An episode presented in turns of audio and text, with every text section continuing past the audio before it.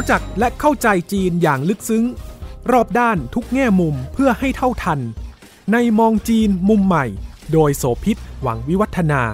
พบแขกรับเชิญกูรูผู้รอบรู้เรื่องจีน รองศาสตราจารย์วรศักดิ์มหัทโนบลอดีตผู้อำนวยการศูนย์จีนศึกษา จุฬาลงกรณ์มหาวิทยาลัย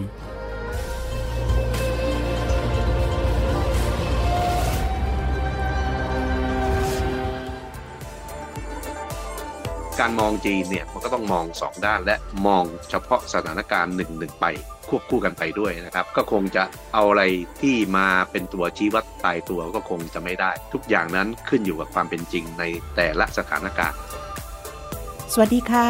ต้อนรับคุณผู้ฟังทุกท่านมาพบกับมองจีนมุมใหม่ ทางไทย PBS Podcast นะคะเร็วๆนี้มีการจัดอันดับเรื่องความสัมพันธ์ไทยจีนเรื่องหนึ่งที่น่าสนใจค่ะ Double Link Lab ซึ่งเป็นองค์กรภาคประชาสังคมที่เน้นติดตามเรื่องของอิทธิพลของจีนในประเทศต่างๆนะคะทำงานร่วมกับเครือข่าย China in the World ค่ะ แล้วก็มีข้อมูล ดัชนี China Index ประจำปี 2022 ที่ถูกรายงานเผยแพร่นะคะ พูดถึงเรื่องของประเทศต่างๆ จัดจากทั้งหมด 82 ประเทศว่าได้รับอิทธิพลจากจีนมากน้อยแค่ไหน ในการ ranking อันดับเนี้ยน่าสนใจ ก็คือว่าไทยติดโผอยู่ใน top 5 1 ใน 5 ด้วย โดยอยู่ในลำดับที่ 4 นะคะ อันดับแรกคือปากีสถาน กัมพูชา สิงคโปร์ไทย แล้วก็เปรู อันนี้คือ 5 อันดับ สิ่งที่เราอยากจะมาคุยกันก็คือว่าในรายละเอียดของการจัดลำดับว่าทำไมไทยติดโผ top 5 1 ใน 5 แต่ว่ามันก็มีชาติอื่นในอาเซียนอย่างเช่นลาว หรือชาติอื่นๆด้วยเนี่ย ถึงไม่ได้ถูกจัดอันดับอยู่ในเข้ากลุ่มนี้ ไปติดตามต่อว่าในรายละเอียดของการพิจารณานั้นเขาดูจากเกณฑ์เงื่อนไขไหนบ้าง ด้านหนึ่งก็คือเรื่องของความสัมพันธ์ที่ใกล้ชิดในแง่ของการพึ่งพากองทัพการทหารและการกลาโหม มีข้อมูลจากสถาบัน Stockholm International Peace Research Institute ที่บอกว่าความสัมพันธ์ระหว่างไทยกับสหรัฐตกต่ำลงในช่วงเกิดเหตุการณ์รัฐประหารทำให้สหรัฐจำกัดความสัมพันธ์ด้านการทหารกับไทย และตอนนั้นก็เลยเป็นโอกาสที่จีนได้เพิ่มเรื่องทั้งการฝึกทหารร่วมกับไทย แล้วก็มีลงนามในเรื่องของสัญญาจะซื้ออาวุธนับสิบฉบับเลยนะคะ แล้วก็ยังมีเรื่องของเรือดำน้ำพลังดีเซลไฟฟ้า รถถัง ซึ่งถือว่าเป็นการจะซื้อด้านกองทัพครั้งใหญ่ที่สุดของไทยด้วยมูลค่าก็กว่าพันล้านดอลลาร์สหรัฐเลยทีเดียวค่ะ ไทยนำเข้ายุทโธปกรณ์จากจีน แล้วก็มีความร่วมมือด้านอาวุธต่างๆเนี่ยค่อนข้างมากโดยปี 2017เนี่ยสถาบันเทคโนโลยีป้องกันประเทศของไทยก็ตกลงสร้างโรงงานผลิตอาวุธ เพื่อการพาณิชย์ร่วมกับจีนที่จังหวัดขอนแก่น อันนี้เป็นตัวอย่างหนึ่ง แล้วก็ China Index ก็มีระบุข้อมูลด้วยนะคะว่า จีนมีความสนใจจะสร้างฐานทัพหรือว่าเครือข่ายอยู่ในประเทศไทยเพื่อขนส่งให้เป็นส่วนหนึ่งของพื้นที่เชื่อมต่อในเขตประเทศของมหาสมุทรอินเดียนอกจากนี้ก็ยังเคยมีการวิเคราะห์ข้อมูลจากสถาบัน Stockholm International Peace Research Institute นะคะ บอกว่ามันมีความสัมพันธ์ระหว่างไทยกับสหรัฐเนี่ยตกต่ำลงในช่วง 2014 ที่เป็นช่วงเกิดการรัฐประหาร ซึ่งสิ่งเหล่านี้เนี่ยมันก็เชื่อมโยงไปสู่มิติเรื่องของความร่วมมือทางด้านการเมือง เหล่านี้แหละค่ะ เราจะมาคุยกันในเชิงลึกว่าตกลงแล้วคำว่าไทยได้รับอิทธิพลมาจากจีนมากเนี่ยมันเป็นมิติที่ครอบคลุมรอบด้านไหม หรือเราควรจะต้องดูดัชนีชี้วัดตัวอื่นที่จะบ่งบอกถึงความหมายของความสัมพันธ์ระหว่าง ไทยจีนที่รอบด้านมากขึ้น แล้วก็มีตัวหนึ่งนะคะที่เราจะจะมาคุยกันด้วย ก็คือเรื่องของความสัมพันธ์ไทยจีนผ่านวัฒนธรรมที่จีนมี แล้วใช้อยู่วัฒนธรรมห่าวฮั่นห่าวฮั่นห่าวแปลว่าดี ฮั่นก็คือแทนความหมายพูดถึงคนจีนนะคะฮั่นอยู่ก็คือภาษาจีนนะคะท่านอาจารย์บรศักดิ์มหัทนบลที่ปรึกษาศูนย์จีนศึกษา จุฬาลงกรณ์มหาวิทยาลัยจะได้คุยกับเรา ครับ สวัสดีครับ เราคุยกันถึงเรื่องของการจัดอันดับว่าไทย ถูกแรงกิ้งว่า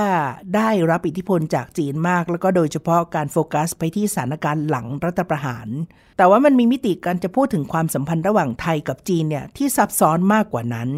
ไม่ใช่แค่การพึ่งพาทางเศรษฐกิจ การพึ่งพาทางด้านของกลาโหม หรืออาวุธหรือกองทัพ แต่มีเรื่องของความสัมพันธ์ในมิติสังคมวัฒนธรรม แล้วก็เชิงมนุษย์ต่อมนุษย์ด้วย โดยเฉพาะประวัติศาสตร์ รากฐานอันยาวนานแม้กระทั่งความสัมพันธ์ระหว่างราชวงศ์หรือในระดับประชาชนธรรมดา แล้วก็การค้าทางธุรกิจด้วย อยากจะให้อาจารย์อธิบาย วัฒนธรรมห่าวฮั่นก่อนนะคะว่า จีนเขามีวิธีคิดแบบไหน ในการมีความสัมพันธ์กับชาติอื่น ๆ นอกประเทศค่ะ จริง ๆ แล้ววัฒนธรรมห่าวฮั่นเนี่ยเป็นวัฒนธรรมที่คนจีนมีมาช้านานนับพันปี ห่าวฮั่นนี้ถ้าผมแปลเป็นไทยให้เข้าใจง่าย ๆ ก็คือจีนที่แสนดีนะครับว่าทำนี้คือว่าทำอะไร คือว่าทำที่ว่าคนจีนเนี่ยนะครับกก็คงไม่ใช่ทุกคนนะครับ คือจะมีว่าทำอย่างหนึ่งว่า ถ้าเห็นเห็นคนที่อ่อนแอถูกรังแกจากไอ้คนที่ตัวใหญ่กว่า แข็งแรงกว่าเนี่ยคนจีนก็จะรู้สึกไม่พอใจและจะเข้าไปช่วยคนที่อ่อนแอ เป็นคนจีนที่แสนดี ผมเคยเห็นนะครับหนังจีนกำลังภายใน มีตัวละครที่อ่อนแอถูกรังแกโดยพวกอันธพาลแล้วต่อมาก็มีพระเอกมาเห็นเข้าพระเอกก็จะไปช่วยไอ้ตัวละครที่เป็นอันธพาลก็จะพูดว่าอ้าวจะทำตัวเป็นเห่าหั่นคือทำตัวเป็นจีนที่แสนดีหรือไงอะไรอย่างนี้ คือพูดทำนองแบบประชดนะครับไอ้ว่าทำเห่าหั่นเนี่ยนะครับมันก็อยู่ลึกๆอยู่ในความรู้สึกนึกคิดของคนจีนมามาโดยตลอด ความหมายของห่าวฮั่นในวัฒนธรรมของจีนก็ทำนองเดียวกันกับฝั่งตะวันตกที่มีฮีโร่หรือเป็นวีรบุรุษผู้กล้าในการช่วยเหลือพดุงคุณธรรม แล้วก็พิทักษ์ผู้อ่อนแอกว่าแบบนั้นไหมคะ คล้ายๆทำนองนั้น แต่ว่ามันมีความต่างตรงที่ว่าของตะวันตกเนี่ยฮีโร่เนี่ยมันเป็นฮีโร่ที่แบบเหนือจริงนะเช่นแบบซูเปอร์แมนอะไรพวกนี้นะครับแต่แต่ของจีนนี้เป็นคนธรรมดาเพ ราะเพราะฉะนั้นถ้าพูดถึงว่าทำนี้เนี่ยแล้วมามองความสัมพันธ์ไทยจีนเนี่ยนะครับมันก็เกี่ยวข้องกับสิ่งที่คุณโสภิตได้เกริ่นไป เกี่ยวกับเรื่องการจัดลำดับประเทศที่ได้รับอิทธิพลจากจีนสูง แล้วบอกว่าไทยอยู่ในอันดับ4เนี่ย ซึ่งการจัดอันดับแบบนี้ผมไม่เห็นด้วยนะฮะกับเกณฑ์ของเขาเออเรื่องของเรื่องมันเป็นอย่างนี้ก็คือว่าที่คุณโสภิตได้เกินไปว่า พอเกิดการรับประหารเมื่อปี 2014 หรือ 2557 นะครับ ในครั้งนั้นเนี่ยปรากฏว่าไทยเนี่ยถูกชาติตะวันตกคือสหรัฐและก็ EU นะครับสหภาพยุโรปคว่ำบาตรก็เลยทำให้ความสัมพันธ์ระหว่างไทยกับตะวันตกเนี่ยห่างเหินกันไป แต่ทันทีที่เกิดการรัฐประหารได้ไม่นาน มีผู้นำระดับสูงของจีนได้เดินทางมาเยือนประเทศไทยนะฮะแล้วการเยือนของแต่ละท่านแต่ละคนแต่ละกลุ่มเนี่ยนะครับก็มักจะมาแบบคล้ายกับมีว่ามีวาระติดตัวมาด้วย เพื่อที่จะบอกกับไทยว่า ถึงแม้ไทยจะเกิดการรัฐประหารเนี่ยจีนก็ถือว่านั่นเป็นกิจการภายในของไทย และจีนจะไม่เข้ามาแทรกแซงแล้วที่มาเยือนเนี่ยก็เพื่อต้องการยืนยันกับไทยว่าความสัมพันธ์ระหว่างไทยกับจีนยังคงเดิมหมดทุกอย่าง นะครับ ตอนที่ปรากฏข่าวนี้ก็มีบางฝ่ายในในไทยนะครับ ก็เห็นว่าเรื่องนี้เป็นเรื่องที่น่าวิตก ตรงที่ว่าไทยเนี่ยกำลังนำพาตัวเองเข้าไปสนิทแนบแน่นกับจีนผมตอนนั้นก็มีสื่อมวลชนมาสัมภาษณ์ผมนะครับ ผมก็บอกไปอย่างตรงไปตรงมาว่าผมเองไม่เห็นด้วยที่จะมองอย่างนั้น คุณจะให้ทำอย่างไรล่ะครับ ก็ในเมื่อตะวันตกเขาคว่ำบาตรไทย แล้วจีนก็มาหามาหาแบบวัฒนธรรมเห่าฮั่น นั่นคือพอเห็นไทยเนี่ยไม่มีมิตรประเทศมาคบหาแล้ว โดยเฉพาะจากฝ่ายตะวันตกเนี่ยจีนก็จะมองว่าตายแล้วถ้าอย่างนี้ไทยก็ได้รับผลกระทบจีนก็มาเพื่อต้องการจะให้ไทยมั่นใจว่าจีนยังคงเป็นเพื่อนเป็นมิตรกับไทย ไม่มีอะไรเปลี่ยนแปลงไปจากเดิมไอ้นี้มันเป็นวัฒนธรรมเห่าฮั่นที่จีนไม่ได้ปฏิบัติต่อไทยเพียงประเทศเดียว จีนก็ปฏิบัติต่อชาติอื่น ๆ ด้วยเช่นกัน โดยเฉพาะเมื่อเห็นชาติที่อ่อนแอเนี่ยถูกรังแก แล้วจีนก็จะเข้าไปช่วยเหลือนะครับ ถ้าพูดอีกอย่างหนึ่งผมก็อยากจะบอกว่าการที่ไทยเนี่ยกับจีนมามีความสนิทสนมเพิ่มขึ้นเนี่ยเป็นเพราะไทยถูกผลักจากตะวันตก อันเนื่องมาจากการคว่ำบาตรจากการเหตุการณ์รัฐประหารเมื่อปี 2557แต่ในด้านหนึ่งก็ไม่อาจปฏิเสธได้ว่าการที่จีนยืนยัน แล้วก็ส่งไมตรีมาในช่วงรัฐประหารน่ะ ส่วนหนึ่งก็คือความสัมพันธ์ที่ใกล้ชิดของกองทัพต่อกองทัพ แล้วก็กลุ่มของรัฐบาลในชุดปฏิวัติชุดนั้น ก็มีหน่วยงานทางด้านของทหารที่มีความใกล้ชิดกับทางรัฐบาลจีนหรือกองทัพจีนอยู่ไหมฮะ ใช่ครับจริงๆ เนี่ยเมื่อ 20 กว่าปีก่อน ผมตอนนั้นไปประชุมที่ประเทศจีนนะครับ ก็ได้คุยกับเจ้าหน้าที่ระดับสูงของจีน เขาได้แสดงความวิตกกังวลนะเขาไม่แฮปปี้เลยที่ว่าเห็นไทยเนี่ยมีโครงการซ้อมรบร่วมกับกองทัพสหรัฐก็คือคอบราโก ผมก็แสดงความเห็นไปว่าไอโครงการครอบบ้าโกเนี่ยมันมีมานานและตั้งแต่ยุคสงครามเย็นยังไม่จบนะครับ ตอนนั้นไทยก็มีนโยบายต่อต้านลัทธิคอมมิวนิสต์อยู่ ตอนหลังพอสังคมนิยมล่มสลาย โครงการครอบบ้าโกก็ไม่ได้ยกเลิกกันไป ผมก็ได้ก็ได้บอกกับทางจีนว่า อันที่จริงอะถ้าจีนเนี่ยจะมีความร่วมมือทางด้านการทหารกับไทยเนี่ยผมก็คิดว่าไทยก็ยินดี ตอนนั้นจีนเขารับฟังมากนะครับจนกระทั่งเวลาผ่านไปอีกหลายปี ผมก็เลยเริ่มพบว่า ความร่วมมือทางด้านการทหารระหว่างไทยกับจีนก็เกิดขึ้น เพราะฉะนั้นถ้าถ้าเป็นอย่างนี้เนี่ยเออคุณโสภิตบอกว่าไทยมีความใกล้ชิดในด้านการทหารกับจีนนะเอออาจจะเป็นอันหนึ่งตัวอย่างหนึ่งใช่ไหมที่มาบอกว่าไทยเนี่ยตกอยู่ใต้อิทธิพลของจีน ถ้าเราคิดอย่างนี้เราจะอธิบายโครงการครอบบาโกที่เรามีกับสหรัฐว่าอย่างไรอืมหมายความว่าไทยตกอยู่ใต้อิทธิพลของสหรัฐด้วยหรือเปล่าครับค่ะแต่ในเชิงความสัมพันธ์ใกล้ชิดที่ว่าเมื่อสักครู่เนี่ยค่ะ เป็นคำถาม เพราะว่าเชื่อมโยงไปถึงว่าในด้านหนึ่งในแง่ของความสนิทสนมหรือรู้จักกันมาเนี่ยมันก็ทำให้ทั้งเวลาที่เผชิญปัญหาชายแดน หรือว่าทั้งเวลาที่มีความร่วมมือในมิติเชิงบวกด้านอื่นๆเนี่ยสื่อสารกันได้ง่ายขึ้น มันก็เลยเป็นตัวหนุนเสริมที่ทำให้การพูดคุยได้ง่ายขึ้นเมื่อรัฐบาลรัฐประหารเนี่ยได้มาปกครองประเทศไทยในช่วงเวลานั้น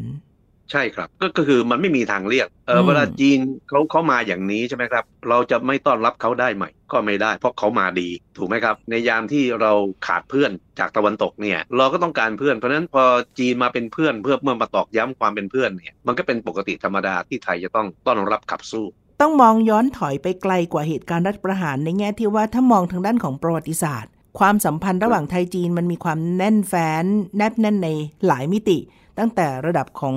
ราชวงศ์ประชาชนธรรมดา คู่ค้านักธุรกิจ แล้วก็แม้กระทั่งความสัมพันธ์ทางสายเลือดในฐานะที่ลูกหลานเชื้อสายจีน ในประเทศไทยก็เป็นจีนพ้นทะเลอยู่จำนวนมากมาย ซึ่งส่วนนี้มันมีส่วนที่ทำให้ใกล้ชิดกันด้วยโดยปริยายอีกแบบหนึ่งด้วยไหมคะอาจารย์ใช่ครับเออนับว่ามีส่วนอย่างมากเลย ไทยเนี่ยมีความสัมพันธ์กับจีน มาถึงความสัมพันธ์ทางการทูตนะครับ ตั้งแต่ปี 1975 หรือ 2518 ทีนี้ในตอนนั้นเนี่ยไทยเองก็ยังคงมีนโยบายต่อต้านลัทธิคอมมิวนิสต์อยู่ เพราะฉะนั้นความสัมพันธ์กับจีนในเวลานั้นเนี่ยพอมีความสัมพันธ์ทางการทูตก็ไม่มีอะไรที่มันแบบลึกซึ้งใกล้ชิดมากนัก ไทยเองก็ยังกลัวๆลัทธิคอมมิวนิสต์อยู่ ประกอบกับตอนนั้นเนี่ยพรรคคอมมิวนิสต์แห่งประเทศไทยก็ยังมีบทบาททางการเมืองนะครับทำสงครามประชาชนกับรัฐบาลไทยอยู่ จนถึงปี 2522 หรือปี 1979 ตอนนั้นจีนได้เปลี่ยนนโยบายมาเป็นนโยบายปฏิรูปและเปิดประเทศนะครับ แล้วจีนเนี่ยก็แสดงท่าทีให้ไทยเห็นได้ชัดเลยว่า จีนนั้นต้องการพัฒนาความสัมพันธ์กับไทย ทีนี้คนจีนเข้ามาเกี่ยวข้องยังไงผมหมายถึงคนจีนในไทยนะครับ ตอนที่จีนเข้ามาเนี่ยเข้ามาหาไทยเนี่ยรัฐบาลไทยช่วงนั้นเป็นรัฐบาลของพลเอกเปรมตินสุรานนท์นะครับก็ยังคงไม่ค่อยไว้วางใจจีนว่าเอ๊ะจีนจะมาไม้ไหน แต่ตอนที่จีนเปิดประเทศเนี่ยปรากฏว่ามีนักธุรกิจไทยเชื้อสายจีน ที่มีภูมิลำเนาเดิมอยู่ที่ประเทศจีน เช่นที่สัวสัวเถาเถานะครับเอ่อพวกนี้เนี่ยนะครับได้ไปลงทุนในจีน ซึ่งมันเป็นเรื่องที่อย่าว่าแต่นักธุรกิจไทยเลย นักธุรกิจชาติอื่นๆ ก็ไม่เคยคิดว่าสิ่งนี้จะเกิดเป็นจริงได้ในประเทศจีนอืมเพราะว่าจีนตอนนั้นมันเป็นคอมมิวนิสต์ใช่ไหมครับใช่จู่ค่ะๆคุณให้ให้เราไปลงทุนเนี่ยโอ้แล้วมีเงื่อนไขที่ดีนะ เกี่ยวกับเรื่องภาษีไม่ต้องเก็บมั่งหรือเก็บ50%อะไรอย่างเนี้ยจูงใจสูงมากเลย เพราะฉะนั้นหลังจากที่นักธุรกิจไทยเชื้อสายจีนไปทำการค้าและการลงทุนในจีนไปแล้วไม่กี่ปีอะนักธุรกิจเหล่านี้นี่แหละที่มายืนยันกับรัฐบาลไทยว่าจีนเปลี่ยนไปแล้วจริงๆอืมเพราะฉะนั้นที่คุณโสภิตถามว่าบทบาทของชาวไทยเชื้อสายจีนเนี่ยมีมากน้อยแค่ไหน ผมคิดว่าในช่วงนั้นนะมีมากให้ความมั่นใจกับรัฐบาลไทยว่าจีนเปลี่ยนไปแล้วจริง ๆ จีนไม่ใช่คอมมิวนิสต์อีก แล้วหลังจากนั้นไม่นานเนี่ยนะครับ จีนก็ยกเลิกยุติการให้การสนับสนุนกับพรรคคอมมิวนิสต์ไทย พรรคคอมมิวนิสต์แห่งประเทศไทยใช่รวมทั้งพรรคคอมมิวนิสต์ในอาเซียนด้วย มันก็เลยทำให้ความสัมพันธ์ระหว่างไทยกับจีนเนี่ยดีขึ้นโดยลำดับค่ะนะครับอันนี้เป็นตัวอย่างที่ทำให้เห็นว่าชาวไทยเชื้อสายจีนเนี่ยมีบทบาทสูงนะครับอีกเรื่องหนึ่งที่เกี่ยวข้องกับชาวไทยเชื้อสายจีนก็คือว่าไอ้นี้ไม่ใช่พวกเจ้าสัวละเป็นคนจีนธรรมดานี่แหละที่เราเห็นอยู่ในเยาวราชอะ เอออันนี้มันเป็นลักษณะพิเศษของสังคมไทย แล้วก็อีกบางประเทศในอาเซียนนะครับที่มีชาวจีนเข้ามาอาศัยอยู่นับเป็นร้อยปีนะครับชาวจีนพวกนี้เนี่ยเป็นหนึ่งในผู้ที่เอ่อรัฐบาลจีนให้ความสำคัญในรัฐสภาของจีนนะครับ จะมีคณะกรรมาธิการอยู่ชุดหนึ่งก็คือคณะกรรมาธิการชาวจีนพ้นทะเลอืมซึ่งมาดูแลเรื่องนี้โดยเฉพาะว่าชาวจีนพ้นทะเลที่อยู่ในประเทศต่างๆ ทั่วโลกเนี่ยเขามีชีวิตความเป็นอยู่อย่างไร รัฐบาลจีนนั้นก็ยังคงให้ความสำคัญ เพราะฉะนั้นชาวจีนในไทยเนี่ยที่เป็นคนธรรมดาสามัญไม่ต้องถึงกับร่ำรวยอะไรมากเนี่ยก็ถือว่าเป็นคนที่มีบทบาทอยู่พอสมควร แต่เป็นบทบาททางอ้อมทำให้จีนเนี่ยเข้ามาใกล้ชิดไทยได้ง่ายขึ้น มันยังมีสายใยยึดโยงในทางสายเลือดกันอยู่หลายระดับเลยนะคะดิฉันจำได้ว่าถ้าเป็นยุครุ่นปู่ย่าตายาย มาทำงานที่เมืองไทย เก็บสตังค์และส่งเงินกลับไปช่วยเหลือครอบครัวและพี่น้องที่อยู่ที่เมืองจีน ในช่วงยุคปฏิวัติที่จีนยังยากลำบากอยู่ยังไม่เปิดประเทศนะคะ อันนี้ก็ชั้นหนึ่งแล้วก็นี่ก็คือจะเป็นวิถีสำหรับคนจีนเลยเพราะจะถือเรื่องของความกตัญญูที่ต้องตอบแทนคุณใช่ไหมดังนั้นเส้นใยมันยังโยงกันอยู่ แล้วก็โดยนโยบายของรัฐบาลจีน อันนี้สนับสนุนที่อาจารย์บอกเลยนะคะคุณผู้ฟังว่า การให้ความสำคัญกับคนจีนพ้นทะเลเนี่ยยังเป็นหนึ่งในนโยบายสำคัญของรัฐบาลจีน เพราะในยุคหลังมานี่เมื่อเปิดประเทศเต็มที่แล้วเนี่ยการให้สิ่งจูงใจ ให้ผลตอบแทนพิเศษ หรือให้เงื่อนไข ในด้านอื่น ๆ เพื่อจูงใจให้คนจีนที่อยู่ต่างประเทศเนี่ยกลับเข้าไปลงทุน กลับเข้าไปทำธุรกิจในจีนเนี่ยมีค่อนข้างสูง ถ้าพูดคล้าย ๆ กับว่าเหมือนก็เป็น BOI ทำนองนั้นไหมคะอาจารย์ ให้สิทธิพิเศษว่าถ้าคุณอยู่ในโหมดของเข้ามาด้วยแทร็กของ ลูกหลานจีนพ้นพ้นทะเลคุณก็จะได้แต้มต่อบางอย่าง เป็นการดึงดึงกลับมาหารากตัวเอง ซึ่งอันนี้เป็นนโยบายที่ที่ชัดเจนแล้วก็จีนจีนทำอย่างต่อเนื่องเรื่องนี้ด้วย ใช่ครับ โดยโดยเฉพาะเมื่อ 40 ปีก่อนนะแต่ว่าหลังจากที่จีนเข้าเป็นสมาชิกองค์การการค้าโลกครับในปี 2001 เนี่ยนะครับ ตอนนั้นจีนก็มีการค้าการลงทุนไปทั่วโลกแล้วนะครับ ที่ผมต้องบอกว่า 40 ปีก่อนเนี่ย ตอนนั้นจีนเขาต้องระมัดระวังในการเปิดประเทศ คือเขาไม่ต้องการให้อิทธิพลของตะวันตกหรือทุนนิยมเนี่ยเข้าไปในจีน จนกระทั่งไปเปลี่ยนจีนให้เป็นประเทศทุนนิยมอะไรไปนะครับ เพราะฉะนั้นสิ่งที่จีนทำในระยะแรก โดยเฉพาะเมื่อ 40 กว่าปีก่อนเนี่ย เราจะสังเกตได้ว่าจีนเนี่ยจะต้อนรับชาวจีนพ้นทะเลที่เป็นนายทุนนะฮะ มีฐานะดีเป็นเจ้าสัวให้เข้าไปลงทุนในจีน เพราะว่าคนเหล่านี้เนี่ยเขามีภูมิลำเนาอยู่ในจีนอยู่แล้วนะครับภูมิลำเนาเดิมนะครับพอเข้าไปก็เป็นคนวัฒนธรรมเดียวกันน่ะมันไม่เหมือนกับไปคุยกับฝรั่ง เพราะฉะนั้นในเวลานั้นเนี่ยถึงแม้จีนจะเปิดประเทศให้กับตะวันตกเข้าไปนะ แต่ตะวันตกอะจะเสียเปรียบชาวจีนพ้นทะเล เพราะว่าคนตะวันตกนั้นจะไม่ค่อยเข้าใจวัฒนธรรมจีนมากนักในเวลานั้นนะครับ แต่ตอนนี้จีนก็ปรับตัวให้เข้ากับระเบียบของโลกนั่นคือองค์การการค้าโลกเนี่ยนะครับ ตอนนี้ตะวันตกก็เข้าไปในจีนเป็นปกติและเท่าเท่ากับชาวจีนพ้นทะเลค่ะ ถึงพศนี้ก็ไม่มีความแตกต่างแล้วนะคะ การจะใช้ข้ออ้างว่าเป็นผู้มีเชื้อสายจีนเป็นลูกเป็นหลานชาวจีนพ้นทะเลเนี่ยก็ไม่ได้มีนัยความหมายไปมากกว่าแค่ว่า ถ้าเกิดคุณทำธุรกิจด้วยกันกับคนจีน แล้วผลประโยชน์ตอบแทนจะเป็นยังไง มันจะถูกวัดกันด้วย ดัชนี หรือว่าเงื่อนไขแบบอื่น แล้วแต่ไม่ใช่เงื่อนไขของการสืบสายเลือด เพียงแต่ว่าถ้ามองอดีตเนี่ยมันก็จะเห็นร่องรอยอยู่ คุณกำลังฟัง มองจีนมุมใหม่ ทางไทย PBS Podcast ทีนี้ถ้ากลับมาพูดถึงเรื่องของการตั้งข้อสังเกตว่าจัดอันดับว่า ประเทศไหนได้รับอิทธิพลจากจีนมากน้อยแค่ไหน กับโจทย์ที่เราคุยกันมานี้ค่ะ ว่าทำความเข้าใจสัมพันธ์ไทยจีนผ่านวัฒนธรรมห่าวฮั่นตกลงไทยเนี่ยต้องพึ่งพาจีนในลักษณะพึ่งพิงแบบไร้ข้อต่อรองเลย โดยไม่มีเงื่อนไขหรือว่าอยู่ในสถานะที่แตกต่างเมื่อเทียบกันกับชาติเพื่อนบ้าน อันนี้ก็ต้องมีบริบทที่จะมาเปรียบเทียบทำให้เห็นด้วยไหมคะอาจารย์ขยายความเรื่องนี้หน่อยได้ไหมคะการจัดอันดับว่าจีนมีอิทธิพลเหนือไทยเป็นอันดับที่4เนี่ยเป็นเพราะ มันถูกผลักจากเรื่องของการรัฐประหาร แล้วผมก็บอกว่าผมก็ไม่ไม่เห็นด้วยที่จะจัดอันดับนี้ เพราะว่าก็ตอนนั้นตะวันตกคว่ำบาตรไทยไทยก็ไม่มีทางเลือกนะครับ ทีนี้กลับมาตรงที่ว่าพอจะอันดับอย่างนี้แล้วไปเปรียบเทียบกับประเทศอื่นเนี่ยผมคิดว่าประเทศอื่นๆเนี่ยจะเปรียบเทียบอิทธิพลของจีนในประเทศเหล่านั้นเนี่ยได้ง่ายกว่าของไทย ผมยกตัวอย่างเช่น ลาวหรือกัมพูชานะครับ ซึ่งมีกลุ่มทุนจีนเนี่ยเข้าไปทำการค้าการลงทุน อย่างมากมายมหาศาลจนกระทั่งอย่างผมยกตัวอย่างอย่างในลาวเนี่ยมันเกิดชุมชนจีนขึ้นมาเลย คล้ายๆ กับเป็นไชน่าทาวแต่ที่มันแย่หน่อยก็คือว่ามันเป็นชุมชนซึ่งค่อนข้างเป็นชุมชนปิด แม้แต่ชาวลาวเองก็ไม่กล้าเข้าไปกลายเป็นอาณาจักรที่รัฐบาลลาวเองก็อาจจะมีข้อจำกัดในการเข้าไปกำกับดูแล แล้วก็เป็นพื้นที่ซึ่งเรียกว่าเป็นทุนจีนมีอิทธิพลสูงมากในหลายประเทศนะคะ ใช่ครับเออในกัมพูชาก็เหมือนกัน ผมจะเล่าเรื่องหนึ่งนะยกเป็นตัวอย่างกรณีลาวกับกัมพูชาพอกลุ่มทุนจีนเข้าไปใช่ไหมครับ ต้องการได้รับสัมปทานนั้นต้องการลงทุนสิ่งนั้นสิ่งนี้เนี่ยปรากฏว่าสิ่งที่รัฐบาลทั้งสองทำก็คือว่า คุณต้องขับไล่ราษฎรของคุณออกจากพื้นที่ออกไป เพื่อให้คนจีนได้เข้ามาอยู่แทนซึ่งตรงนี้เนี่ยผมคิดว่าถ้าจะบอกว่าจีนมีอิทธิพลเนี่ยผมคิดว่าไอ้นี้มันชัดเจนกว่านะครับ หรืออย่างกรณีปากีสถานก็เหมือนกันกรณีปากีสถานนี้ถือว่าเป็นกรณีพิเศษแตกต่างจากลาวและกัมพูชา ปากีสถานเนี่ยมีความสัมพันธ์กับจีนเนี่ยแนบแน่นมาช้านานนะครับ เพราะว่าปากีสถานนั้นจะมีฐานะเหมือนกับเสมือนกับเป็นรัฐกันชนในความขัดแย้งระหว่างจีนกับอินเดียอินเดียใช่ค่ะครับแล้วก็สนิทขนาดไหนผมจะเล่าเกร็ดเรื่องหนึ่งให้ฟังนะครับ ตอนที่สหรัฐเนี่ยกะจะทิ้งไต้หวัน โดยการต้องการไปฟื้นความสัมพันธ์กับจีนแผ่นดินใหญ่นะครับเออ ปรากฏว่าก็มีการติดต่อกันอย่างลับๆกับจีนนะตอนนั้นตรงกับสมัยประธานาธิบดีนิกริชาร์ดนิกสันปรากฏว่าริชาร์ดนิกสันเนี่ยส่งดรเฮนรี่คิสซิงเจอร์ซึ่งเป็นรัฐมนตรีต่างประเทศในเวลานั้นนะครับไปจีนอย่างลับๆ เขาไปยังไง เขาต้องไปที่ปากีสถานก่อน แล้วเวลาให้สัมภาษณ์สื่อใช่ไหมหรือออกสื่อเนี่ยก็จะบอกว่าเออคิสซิงเจอร์นั้นไปเยือนปากีสถาน แต่พอไปถึงปากีสถานเนี่ยปากีสถานก็จัดให้คิสซิงเจอร์บินไปปักกิ่งอย่างลับๆ เพื่อไปเจรจากับทางฝ่ายจีนที่จะรื้อฟื้นความสัมพันธ์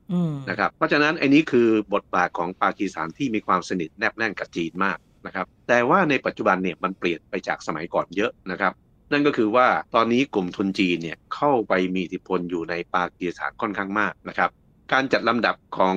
ออสำนักที่ว่าเนี่ยผมคิดว่าถ้ามองกรณีปากีสถานเนี่ยมันจะชัดเจนกว่า หรือกรณีของเปรู หรือกรณีของกัมพูชา ยกเว้นกรณีของกัมพูชา ที่ผมอยากจะบอกเพิ่มเติมว่า การเข้าไปมีอิทธิพลของกลุ่มทุนจีนเนี่ยตอนนี้มันล่มสลายแล้ว เพราะว่าในจีนเนี่ย เกิดวิกฤตปัญหาอสังหาริมทรัพย์ตั้งแต่เมื่อปีที่แล้ว แล้วปรากฏว่ากลุ่มทุนจีนที่ไปลงทุนในสีหนุวิวอะโอ้สร้างตึกรามบ้านช่องใหญ่โตโมโหฬารหรูหรานะ ตอนนี้ร้างหมดเลยครับคุณโสภิตเพราะฉะนั้นการพิจารณาอิทธิพลอย่างนี้เนี่ยมันก็ต้องดูสถานการณ์ภายในของแต่ละประเทศ อย่างที่ผมยกกรณีของไทยเพราะมันเกิดการรับประหารเมื่อปี 57 ใช่ไหมครับ อย่างกรณีของกัมพูชาเนี่ยมันเกิดวิกฤตอสังหาริมทรัพย์ในจีนนะครับ ก็เลยถอนไปหมด เหมือนกับของไทยเนี่ยที่เราเกรงว่ากลุ่มทุนจีนจะมาครอบงำธุรกิจไทยในหลายพื้นที่ เช่นภูเก็ตเชียงใหม่ขอนแก่นนะครับ หลังจากที่เกิดโควิดเมื่อ 2-3 ปีก่อนเนี่ยปรากฏว่ากลุ่มทุนพวกนี้ก็หายหมดเลยนะ ยกเว้นนักธุรกิจจีนรายย่อย ย่อยของผมนี้ย่อยจริงๆ เช่นมาเปิดร้านกาแฟอยู่ที่เชียงใหม่ คนคนนี้ก็ยังอยู่ เพราะของเขามันมันไม่ได้ใช้ทุนเยอะเนี่ยนะครับแต่มากกว่า 80-90%จากการวิจัยที่ผมลงไปวิจัยในเรื่องชาวจีนอพยพใหม่ในไทยนะครับพอจะกลับไปสัมภาษณ์อีกทีหนึ่งปรากฏว่าหายหมด อันนี้นี่เป็นเรื่องของโควิดสถานการณ์โควิดนะครับเพราะฉะนั้นในกัมพูชานั้นมันเป็นเรื่องของวิกฤตอสังหาริมทรัพย์ในจีนครับมันสถานการณ์มันไม่เหมือนกันครับแต่ว่าอย่างน้อยที่สุดผลสำรวจก็ใกล้เคียงกันตรงที่ว่าปากีสถานนี่ได้อันดับหนึ่งนะฮะและกัมพูชาเป็นอันดับสองที่ตามมา ทีนี้มันก็จะมีประเทศอื่นๆ ในเงื่อนไขของความสัมพันธ์ที่เป็นตัวอย่างอย่างที่อาจารย์เล่าได้อีกเพิ่มเติมอย่างกรณีศรีลังกาในแง่ของการพึ่งพิงนะฮะเราจะพิจารณาจากโจทย์ว่าได้รับอิทธิพลต่อจีนในเงื่อนไขที่แบบพึ่งพิงโดยไร้เงื่อนไข หรือว่าพึ่งพิงแบบมีเงื่อนไข หรือว่าเป็นการพึ่งพาในบางด้าน ถ้าจัดแบบนี้จะทำให้เห็นภาพชัดขึ้นในความสัมพันธ์ไหมคะอาจารย์ ใช่กรณีของศรีลังกาก็เป็นกรณีพิเศษกับพักรั ฐบาลกับพักฝ่ายค้านเนี่ยทั้งสองพักนะครับล้วนแล้วแต่มีความสัมพันธ์ที่ดีกับจีน คือไม่ว่าพักไหนขึ้นมาเป็นรัฐบาลเนี่ยรัฐบาลศรีลังกาก็จะมีความสัมพันธ์ที่ดีกับจีนแต่แต่กรณีอิทธิพลของจีนในศรีลังกาเนี่ยที่มีการพูดคุยกันอย่างหนาหูก็คือเรื่องของท่าเรือ ของศรีลังกา คือศรีลังกาเนี่ยเขาเป็นเกาะใช่ไหมครับ เพราะฉะนั้นสิ่งที่มาช่วยเศรษฐกิจของศรีลังกาได้อย่างมากเลยก็คือท่าเรือของศรีลังกา มันกลายเป็นท่าเรือนานาชาติ คือไม่ว่าประเทศไหนก็แล้วแต่เวลาเดินทางผ่านมหาสมุทรอินเดียจะต้องมาที่ท่าเรือของศรีลังกาแห่งนี้ ทีนี้ปรากฏว่าจะด้วยการโอ้รวมปฏิรวมของจีนหรืออะไรก็สุดแท้แต่หรือเป็นเพราะผู้นำสีลังกาเนี่ยมีความสนิทแนบแน่นกับจีนเนี่ยก็มีความคิดที่จะสร้างท่าเรือแห่งที่สองทั้งทั้งที่นักวิชาการสีลังกาบอกว่า ไม่ควรสร้างมันไม่คุ้ม และมันจะไม่ได้ใช้ประโยชน์นะครับ แต่ในที่สุดผู้นำสีลังกาก็สร้าง แล้วก็กู้เงินจากจีน ในสัดส่วนของการลงทุนคือ 70 30 คือจีน 70 แล้วก็รัฐบาลสีลังกา 30สีลังกาเนี่ยก็ไม่มีเงิน 30%นั้นนะครับก็ต้องไปกู้จากจีนปรากฏว่าหลังจากนั้นถ้าเรือสร้างเสร็จอะก็เป็นไปตามที่นักวิชาการศรีลังกาได้บอกก็คือ ไม่มีใครมาใช้ก็คือขาดทุนเพราะขาดทุนรัฐบาลศรีลังกาก็ไม่มีเงินใช้หนี้ให้กับจีน ในที่สุดทั้งสองฝ่ายก็เจรจากันตกลงกันว่าศรีลังกายกท่าเรือแห่งที่สองเนี่ยให้กับจีนไปเป็นเวลา 99 ปี แล้วยกหนี้กันไป ถ้าเป็นอย่างนี้เนี่ยเราก็ไม่แปลกใจที่ว่าทำไมตะวันตกอะจึงมองว่าจีนเนี่ยกำลังใช้อิทธิพลอะไรบางอย่างที่อยู่เหนือศรีลังกาอย่างนี้เป็นต้นครับ ค่ะ แสดงว่าก็จะต้องมองไปที่บริบทข้างในของแต่ละประเทศในช่วงสถานการณ์นั้นด้วย เพราะว่าการตัดสินใจคือตัดสินใจมาจากรัฐบาล แล้วว่ามองในเชิงของธุรกิจในกรณีของศรีลังกาจีนอาจจะบอกว่าก็เป็นไปตามเงื่อนไขของการค้าไงในเมื่อคุณจ่ายเงินต้นกับดอกเบี้ยไม่ได้ คุณก็ต้องยอมที่จะถูกยึดหรือว่าถูกให้สิทธิ์ในการบริหารนะคะแต่ว่ากรณีของการที่มีผู้หวั่นใจเรื่องอิทธิพลของจีนที่จะมีต่อไทยหรือว่าต่อชาติอื่นๆเนี่ยค่ะ มันก็ทำให้ดิฉันได้ย้อนนึกถึงสถานการณ์ที่มันก็มีลักษณะวงจรและวนลูป ซึ่งก็ไม่ได้เกิดขึ้นเป็นครั้งแรกนะสำหรับไทย เคยมีกรณีที่เราก็ต่อต้านกับอิทธิพลของอเมริกัน อยู่ยุคหนึ่งนะถึงการมีการชุมนุมประท้วงขับไล่กันเลยนะคะหรือกรณีของญี่ปุ่น ซึ่งเข้ามามีบทบาทกับไทยในยุคหนึ่งอย่างมาก ก็มีการแบนแซงชั่น คว่ำบาตรสินค้าญี่ปุ่น แล้วก็มาโปรโมทเรื่องของความชาตินิยม ให้มาสนับสนุนอุดหนุนสินค้าไทย มันมีวงจรและวัฏจักรแบบนี้อยู่แล้วใช่ไหมอาจารย์ในอดีตที่ผ่านมา ใช่ครับมันขึ้นอยู่กับสถานการณ์โลกในแต่ละช่วง นะครับ อย่างผมยกตัวอย่างความสัมพันธ์ไทยจีนเนี่ยมีใครจะนึกบ้างว่าสักวันหนึ่งเนี่ยไทยกับจีนสามารถมีความสัมพันธ์ทางการทูตกันได้ ตอนนั้นไม่มีใครคิดนะครับ ผมสมัยเด็กๆเนี่ยเราต่อต้านคอมมิวนิสต์จนกระทั่งเราเกลียดกลัวจีนไปเลยนะครับแต่ในที่สุดมันก็มีความสัมพันธ์กันจนได้แถมยังสนิทแนบแน่นกันด้วย อย่างนี้เป็นต้นนะครับ แต่แต่ละประเทศนั้นมีเงื่อนไขของตัวเองไม่เหมือนกันค่ะ ถ้าอยากจะบอกกล่าวกับคุณผู้ฟังรายการนะคะ อาจารย์อยากจะให้คุณผู้ฟังได้มองเห็นแง่มุม เวลาที่เรามองเรื่องใดเรื่องหนึ่ง มันไม่ได้เป็นขาวหรือเป็นดำเสมอไป แต่มันมีเรื่องที่มีความซับซ้อนและมีเงื่อนไขที่หลากหลายขึ้น ถ้ามองเจาะจงที่ความสัมพันธ์ไทยจีนนะคะหรือความสัมพันธ์ระหว่างไทยกับชาติอื่นๆ อาจารย์คิดว่าควรจะมีหลักยังไงคะ ในการที่จะให้ประมวลผลแล้วทำให้เกิดความเข้าใจที่ถูกต้องและรอบด้านจริง ๆไทยเองก็เคยถูกวิจารณ์ในเรื่องของนโยบายต่างประเทศว่าเป็นภัยลู่ลมนะครับ เพราะว่าไทยนั้นไม่ใช่มหาอำนาจ แต่ไทยนั้นเนี่ยมักจะมีมหาอำนาจเนี่ยเข้ามาใช้อิทธิพลอยู่เป็นระยะระยะในช่วงกว่าร้อยปีที่ผ่านมานะครับ มันเลยทำให้ไทยเนี่ยต้องระมัดระวังค่อนข้างสูงนะครับ เพราะฉะนั้นถ้ากล่าวเฉพาะกรณีของจีนเนี่ยไทยเองก็ไม่ใช่ว่าไม่ระวังนะครับ ไทยเองก็รู้นะครับว่าณสถานการณ์หนึ่งหนึ่งเช่น ก่อนรัฐประหารปี 57 และหลังรัฐประหารปี 57เนี่ยเป็นอย่างไร เราเริ่มต้นมาทำความเข้าใจกับบทบาทของจีนในว่าทำห่าวฮั่นที่ผมได้พูดไปนะครับ ถ้าเราพูดในแง่ห่าวฮั่นที่ว่าเออพอไทยไม่มีมิตรจากตะวันตกแล้วนะถ้าจีนก็มาเทคแคร์มาเอาใจใส่นะครับ ให้ไทยไว้วางใจได้ อันนี้เป็นห่าวฮั่นแต่พอพอผมยกตัวอย่างกรณีศรีลังกา หรือกัมพูชาหรือลาวเนี่ยดูมันคล้าย ๆ กับจีนจะเป็นเห่าฮั่นเหมือนกัน แต่มันเป็นเห่าฮั่นในอีกแบบหนึ่งซึ่งมันมันไม่น่าไว้วางใจ มันกลายเป็นว่าเออจีนเข้าไปครอบงำหรือเปล่านะครับโดยเฉพาะที่ผมยกตัวอย่างเรื่องท่าเรือศรีลังกาอย่างนี้เป็นต้น เพราะฉะนั้นการมองจีนเนี่ยมันก็ต้องมอง 2 ด้านและมองเฉพาะสถานการณ์หนึ่งหนึ่งไปควบคู่กันไปด้วยนะครับ ก็คงจะเอาอะไรที่มาเป็นตัวชี้วัดตายตัวก็คงจะไม่ได้ ทุกอย่างนั้นขึ้นอยู่กับความเป็นจริงในแต่ละสถานการณ์ครับ